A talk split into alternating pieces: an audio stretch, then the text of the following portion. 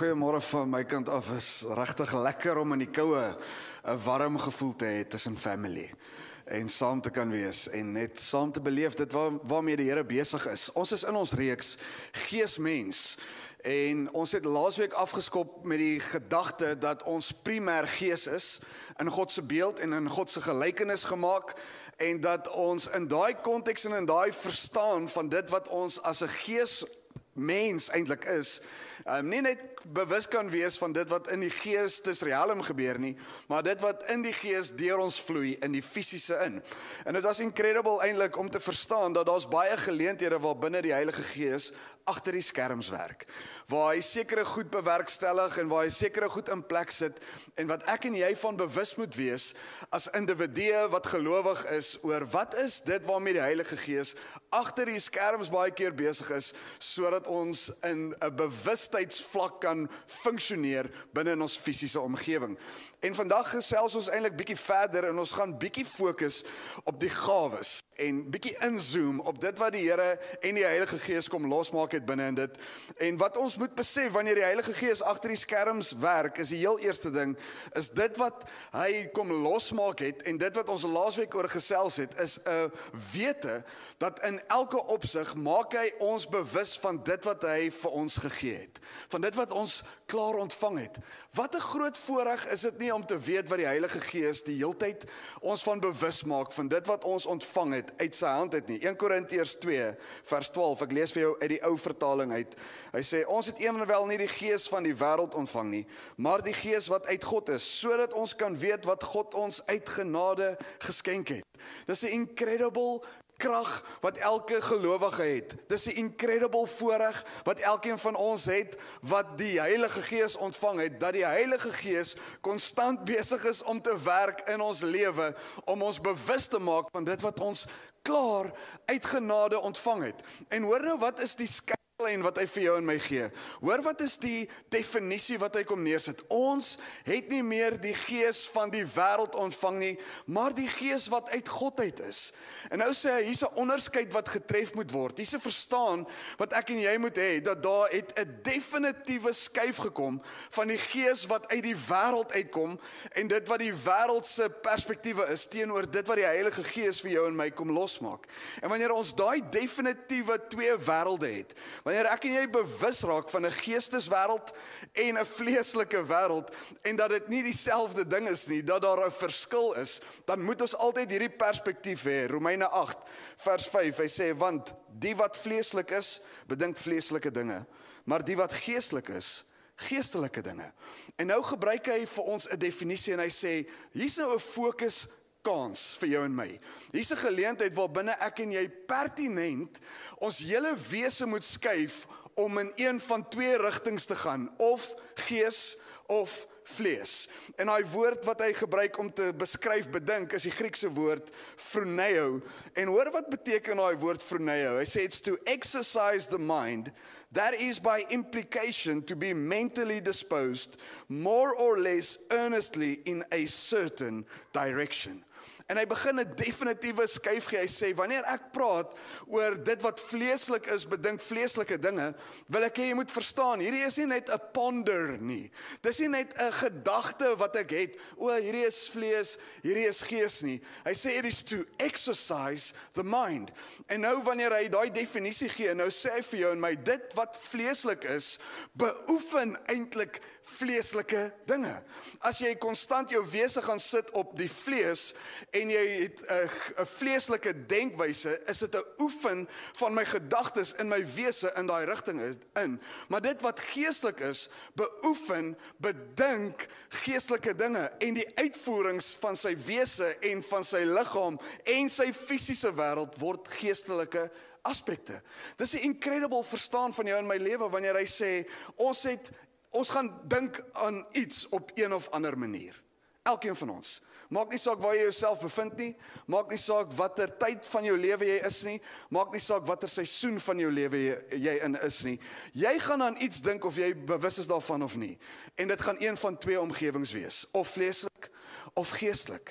En nou maak hy dit pertinent. Wanneer hy die woord phroneo gebruik, dan sê hy you need to exercise that which is spiritual. Jy moet gaan oefen dit wat hier aan jou binnekant is. Daar's 'n Formule 1 drywer wat op 'n stadium gesê het wanneer jy op 'n hoë spoed ry, dan is uh, dit belangrik om jou spiere te ontspan wanneer dit, wanneer jy kan.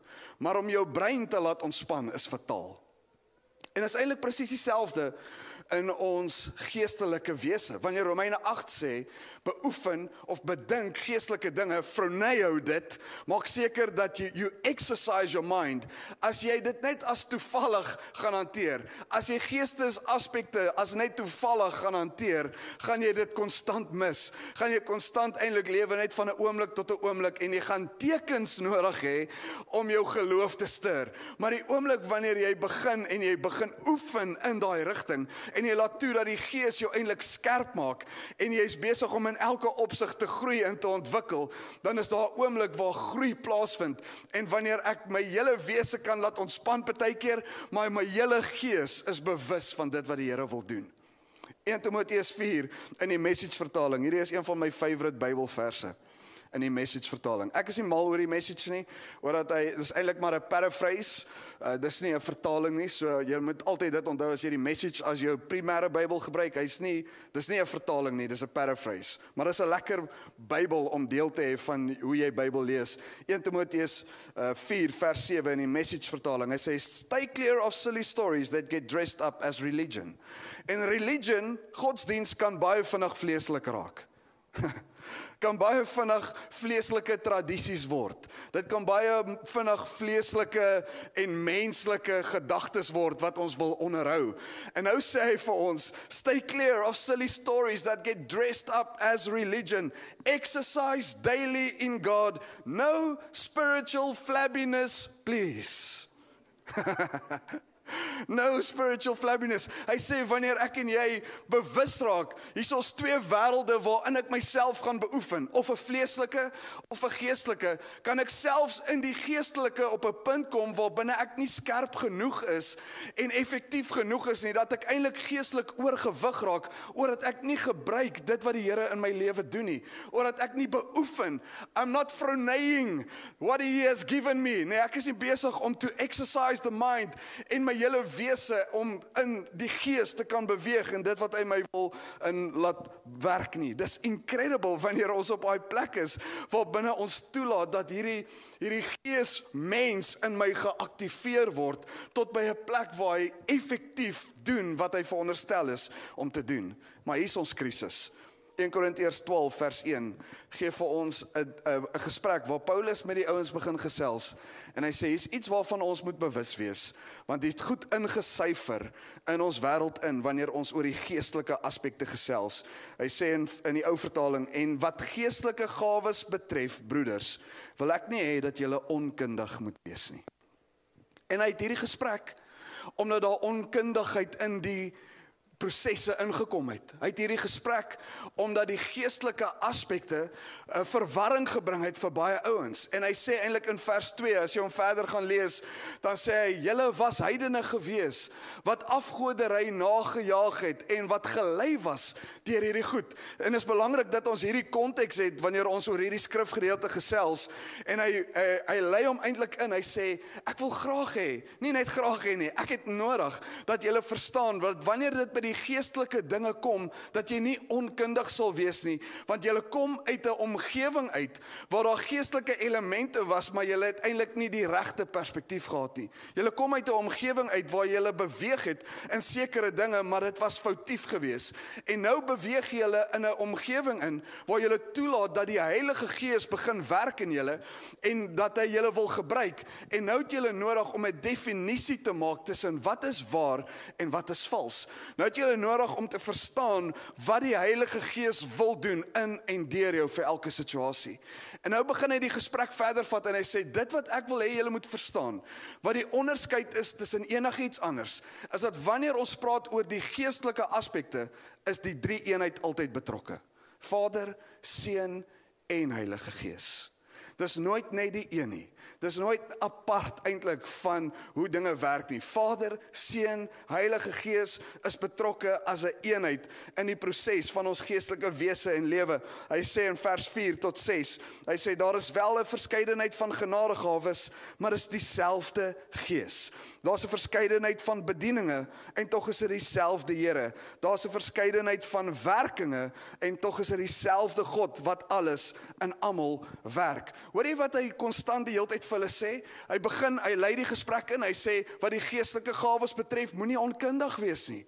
En nou sê hy, hier's een Gees, een Here, een God wat al hierdie goed laat werk binne in ons en hy maak eintlik so pertinente definisies. Dit is my eintlik so incredible wanneer hy hierdie woorde gebruik. Hy sê daar's 'n verskeidenheid van genadegawes, maar is dieselfde Gees. En weet jy wat sê hy vir hulle in daai oomblik? Hy sê maak seker dat wanneer jy beweeg in geestelike omgewings, dat dit dieselfde Gees is wat in my is wat in jou is. Want ons het laasweek gesels, die van julle wat laasweek hier was, ons het gesels oor daar is in hierdie tyd in die eindtye sê Timoteus vir ons is daar misleidende geeste wat ons wil mislei en ons in 'n rigting wil invat. En wanneer ons by die geestelike gawes kom, hy sê maak seker dit is dieselfde gees. Dis een gees wat gee, een gees wat werk en hy sal 'n bewusmaking, 'n een eenheid bring tussen die omgewings waarbinne hy bewerk waarbinne hy werk. En nou gaan hy aan, hy sê dit is die daar is 'n uh, verskeidenheid van bedieninge en is dieselfde Here. En hy kom daarop neer. Hy sê wanneer ek werk in my gawe, is daar 'n bediening wat uit dit uitvloei en daar's net een rede hoekom ek dit doen, is om die Here te dien, is om hom te dien met die gawe en dit wat ek ontdek het en is hy betrokke in daai omgewing en aspekte van my lewe. En wanneer jy werk met die gawe of jy toets dit, is dit uit dieselfde gees uit, is dien dit die Here? Dien dit die koninkryk of nie? En dan eindig hy dit en hy sê daar's 'n verskeidenheid van werkinge, is tog dieselfde God wat alles in almal laat werk. Maak seker dat dit waarmee jy besig is in lyn is met die werk wat God bepaal en nie wat jy bepaal nie. Maak seker dat dit wat jy doen in lyn is met die werke wat uit God se hart uitkom. Ek het eintlik 'n sinnetjie wat vir my wat my lewe definieer om om hierdie goed altyd vir my in perspektief te sit. Die gawes se bediening. Die gawes se bediening word bepaal deur die werk wat God daarvoor bestem. En nou praat hy van gawes, bedieninge en werke. Die gawes van God Die bediening van dit is altyd in lyn met die werk wat hy daarvoor bepaal. En wanneer ek en jy begin aktief raak in ons geesmens, is ons heel eerste tree eintlik om te sê, Here, wat is die werke wat U wil laat geskied deur die bediening van my gawe? En dan verduidelik hy dit as volg. Hy sê: "Maar aan elkeen, vers 7, 1 Korintiërs 12 vers 7. Hy sê: "Maar aan elkeen word die openbaring van die Gees gegee." Hoor hierdie incredible woorde. Aan elkeen word die openbaring van die Gees gegee met die oog op dit wat nuttig is. Hy sê hier's 'n definitiewe verstaan van elkeen van ons het 'n unieke uitdrukking van die Gees in ons lewens. Elkeen van ons kry 'n openbaring. Elkeen van ons kry 'n verstaan van dit wat die Heilige Gees wil openbaar in 'n oomblik. Elkeen van ons het 'n geleentheid waarbinne die Heilige Gees jou wil gebruik. En daai woord openbaar is die woord um, van roses. En wanneer hy daai woord gebruik, dan is dit to exhibit, nê, nee, om uit te straal, om deel te wees van dit wat die kunstenaar se werk eintlik is in jou en my lewe. En ons het wel donderdag met Hemelvaart baie gesels oor hierdie geleentheid. En wanneer hy praat oor hierdie uitbeeld en hierdie uitstraal, dan is daar 'n geleentheid waarbinne ek en jy kan sê dit wat die Gees bepaal en dit waarmee hy werk, dit wat hy wil uitstraal in my lewe, dit wat hy wil bekend maak aan die wêreld is net 'n is is daar net 'n oomblik vir my waarbinne ek moet reageer om te sê doen wat u wil doen in hierdie oomblik soos wat u dit wil doen en nou gee hy vir ons die antwoord oor hoekom hy dit doen hy sê dit op wat nuttig is vir almal die nuwe vertaling sê tot voordeel van almal. Hy sê elke keer wanneer ek en jy bewus raak van die geestelike lewe en dit wat ons mee gaan werk en gaan bedien, dan is dit nooit net tot voordeel van jouself nie. Dis nooit tot net wat jy kan besef en ontdek wat het ek ontvang van die Here nie, maar is altyd tot voordeel van Almal. En nou kom die Heilige Gees en hy begin net werk in jou en my lewe en hy begin goed losmaak in ons. En al wat hy die hele tyd van jou verwag en al wat hy die hele tyd van my verwag, is dat jy sal uitkyk vir geleenthede waar sy Gees wil werk tot stigting en tot voordeel van die liggaam.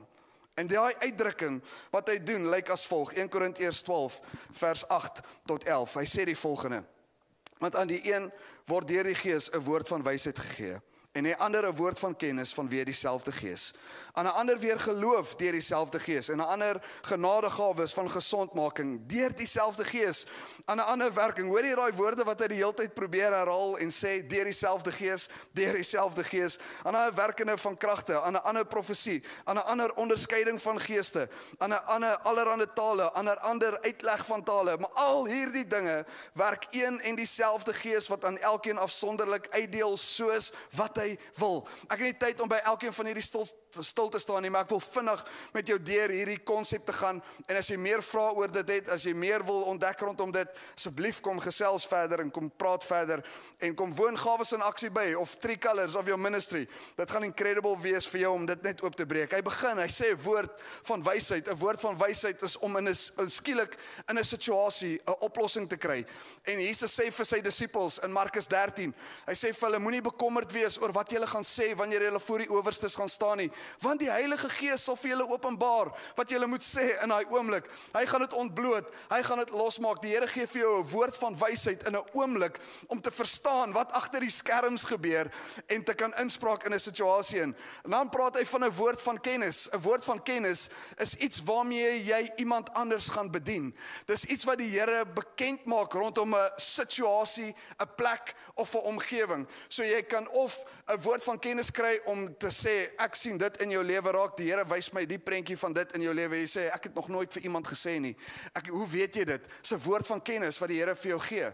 Dis dieselfde soos Ananias en Safira in Handelinge 5. Hulle kom en dan sê Petrus vir hulle, "Hoekom lieg julle vir die Heilige Gees?" Die Here gee vir hom 'n woord van kennis in daai oomblik dat hy kan onderskei wat is besig gebeur.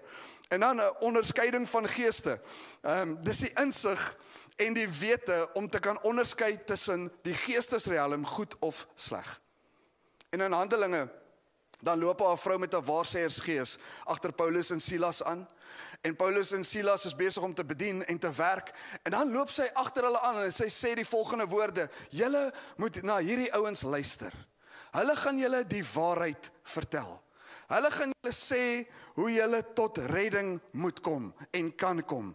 Met ander woorde, sy loop al agter hulle aan en sy praat die waarheid. Het jy al agtergekom elke woord wat daai vrou sê? Luister na hierdie ouens. Hulle gaan julle wys hoe julle gered moet word. Julle kan hulle volg en uh, sy praat net die waarheid. En Paulus op 'n stadium draai om en hy bestraf die gees wat in haar is en die bose gees gaan uit haar uit in daai oomblik en dan raak die ouens kwaad vir hom, gooi hom in die tronk. Maar in daai oomblik terwyl hulle net besig is met die werking van die Here, is hierdie vrou besig om woorde te sê. Paulus stop dit vir 'n oomblik. How does he know that? Hoe weet hy dat hierdie gees is nie deel van God se gees nie? Hoe weet hy dat hierdie is nie nou vrou wat die waarheid praat nie want dalk sê sy die regte woorde maar haar intensie in haar hart is verkeerd. En die Here maak eintlik vir jou en my 'n plek oop waar binne ek en jy moet kan onderskei tussen woorde selfs van mense wat selfs waar klink. Tussen woorde wat goed klink. En nou sê hy gee vir ons die vermoë om te kan onderskei tussen geeste.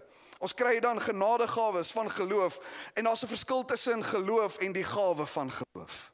Geloof is ek het die vermoë om in die Here te glo.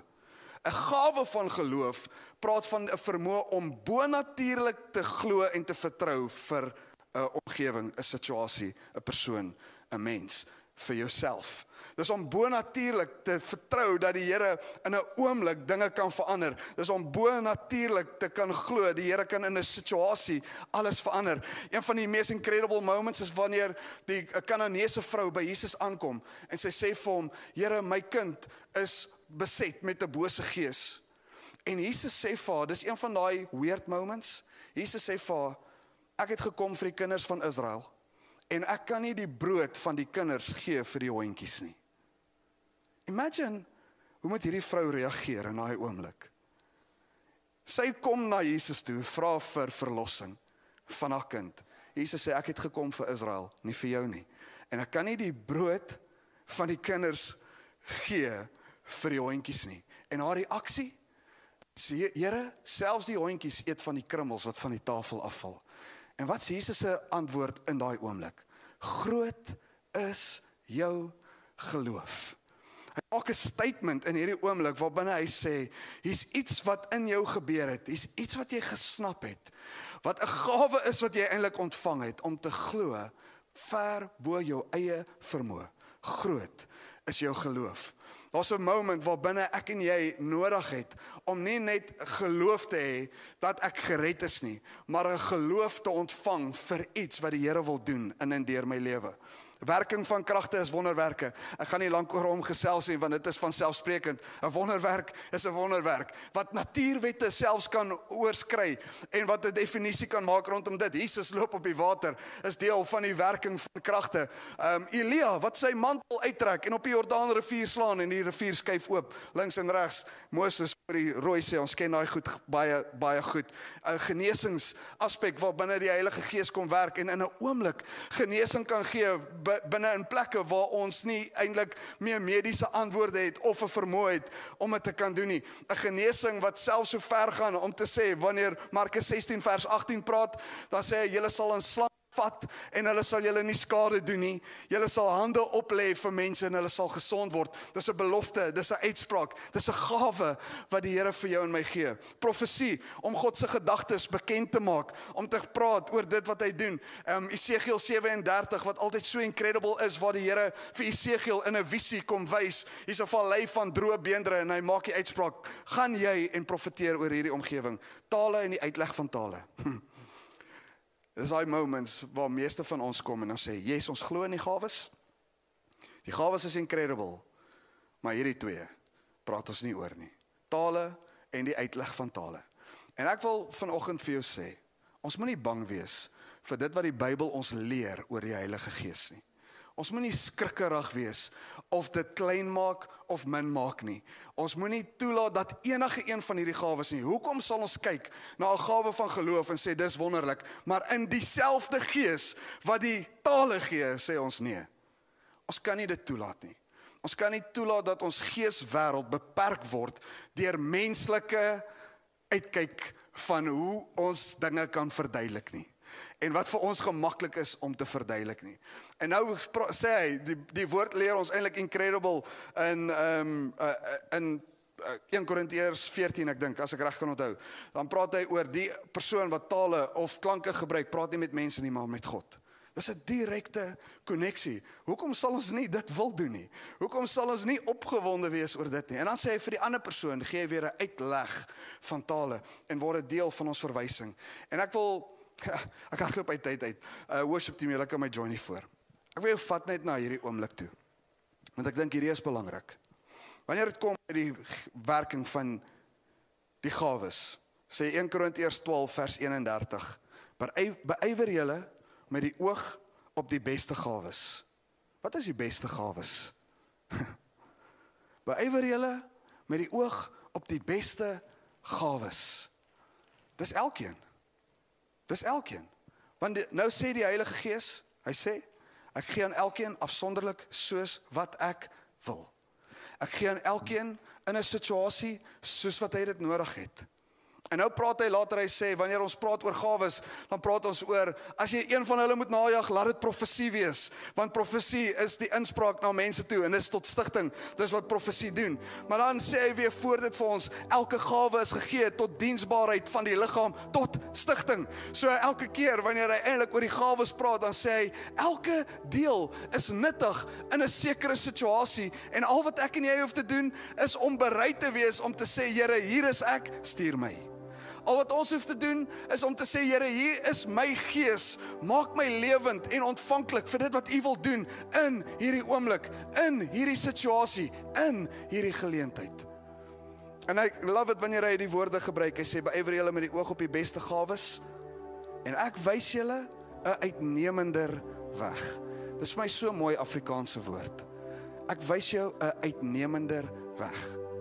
Wat is daai uitnemender weg? Dis net in die volgende hoofstuk vers 1. En wanneer hy praat oor hierdie moment Hy sê julle het vasgevang geraak. Onthou waar begin hy? Hy sê ek wil hê julle moet verstaan oor die geestelike gawes.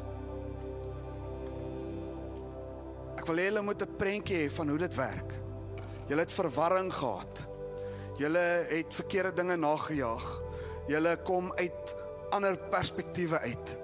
En hieso is hoe die Heilige Gees werk. Dis een en dieselfde Gees. En hy doen die volgende en wees bewus van dit en wees bewus van daai en raak sensitief vir die en hy gee die hele prentjie. En nou eindig hy hierdie gesprek met hulle of hy lei eintlik 'n volgende gesprek in. Hy eindig hierdie een en hy lei hulle onmiddellik in. Hy sê beywer julle nou, werk daarvoor oefen daarvoor, vra daarvoor, vertrou daarvoor dat jy die gawes sal ontvang. Dis hoekom hy die woord beywer gebruik. Maak seker dat daar erns in jou is om die gawes na na te jag. En wanneer jy begin ernstig raak oor die gawes, dan wys ek jou 'n uitnemend uitnemender weg. En dan begin hy in 1 Korintiërs 13 vers 1. Hy sê al sou ek die tale van mense praat, maar ek het nie die liefde nie, beteken dit niks nie. Hm. As sou ek die gawe van profesie hê. Maar ek het nie die liefde nie. Beteken dit niks nie. En hy kom op hierdie punt waar hy sê ons as 'n geesmens, ons wat die Heilige Gees ontvang, ons wat werk binne in 'n omgewing waar ons skeiding kan bring tussen dit wat vleeslik en geestelik is. Hy sê die oomblik wanneer ons verdwaal en net die werke van die Gees najag, mis ons die punt. Ons as geesmens se gees word lewend in die manier hoe ons in verhouding staan met die God wat die gewer is van alle gawes.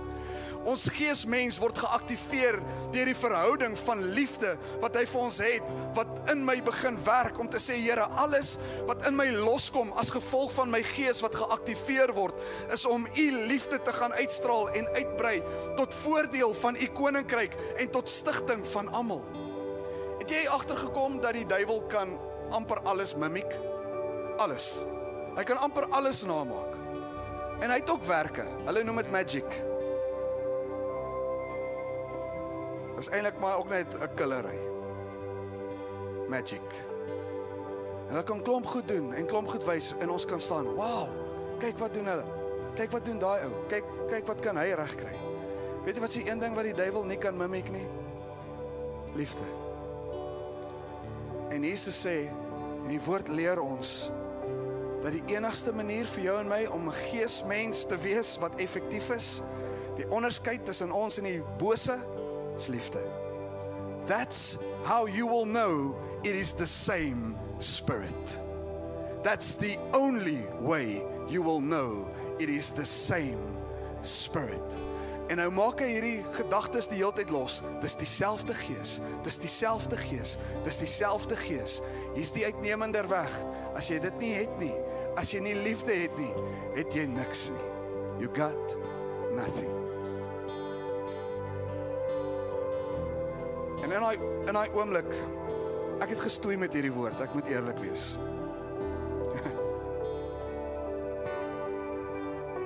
En op 'n stadium ek voel ek sê, praat die hele tyd met die Here en ek sê vir hom: "Maar Here, dit is hierdie is net eh, dit is baie keer moeilik om genoeg tyd te hê om oor hierdie goed te praat. Ons het eintlik 'n naweek nodig waar ek van Vrydag aand tot Sondag aand met jou kan praat oor hierdie goed om regtig in diepte in te sak. Ons moet dalk 'n gemeentekamp hou. Dan doen ons dan doen ons 'n Heilige Gees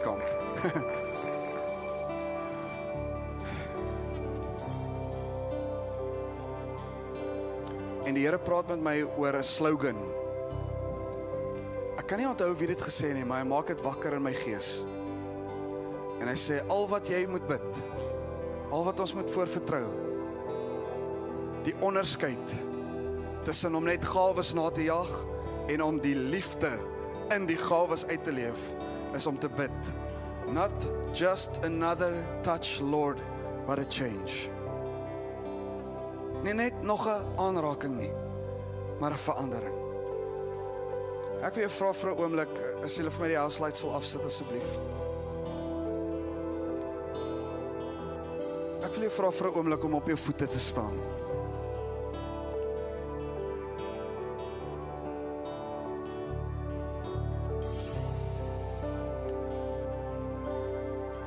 As jy vanoggend hierso is en jy sê not just another touch Lord but a change. Not just another touch Lord but a change. Nie net nog 'n aanraking nie, maar 'n verandering. Ek kan nie net hardloop van teken tot teken nie. My wese moet verander word. As jy vanoggend hierso staan en jy sê net Here vanoggend come change. Bring 'n verandering. Bring 'n verandering in die manier hoe ek dit uitleef. Bring 'n verandering in die manier hoe ek gaan standvastig wees op u woord. Bring 'n verandering in die manier hoe ek die gawes najag. Ons beywer ons vanoggend vir die gawes. Maar ons vra u Here, wys ons die uitnemender weg. Jy vanoggend net hier is en jy wil net sê not just another touch Lord but a change. Wys my die uitnemender weg. Wil jy net vir 'n oomblik daar waar jy is, jou hand in die lug steek as jy net wil ingesluit wees in die gebed nie.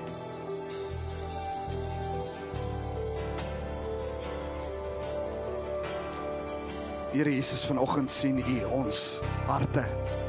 U sien ons gees, U sien ons siel. U sien wat in ons binneste aan die gang is. Lord, we are praying not just another touch Lord but a change. Nie net nog 'n aanraking nie, 'n verandering. Dankie dat U in die gees in hierdie oomblik goed kom skuif. Dankie dat U ons geesmens aktiveer. Dankie dat U ons geesmens bewus maak van die uitnemender weg. Dankie dat U in hierdie oomblik ons skuif van dit wat ons van bewus is van dit wat ons net in 'n fisiese omgewing kan sien na 'n plek waar ons so bewus is van die omgewings waar binne ons u liefde kan uitstraal.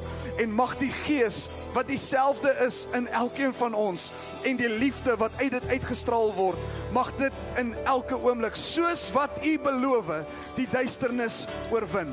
Mag dit in elke opsig Here die valsheid afbreek. In elke dimensie mag dit die leuns van die vyand tot niet maak omdat ons op hierdie plek gekom het Here waar ons sê not just another touch but a change. Nie net die gewone nie. Maak alles nuut. Dankie Here dat u in hierdie oomblik net kom en ons geesmens kom definieer met 'n verhouding wat alles anders ondervat. Met 'n verhouding wat alles anders definieer en ons eer U daarvoor Here. Amen en amen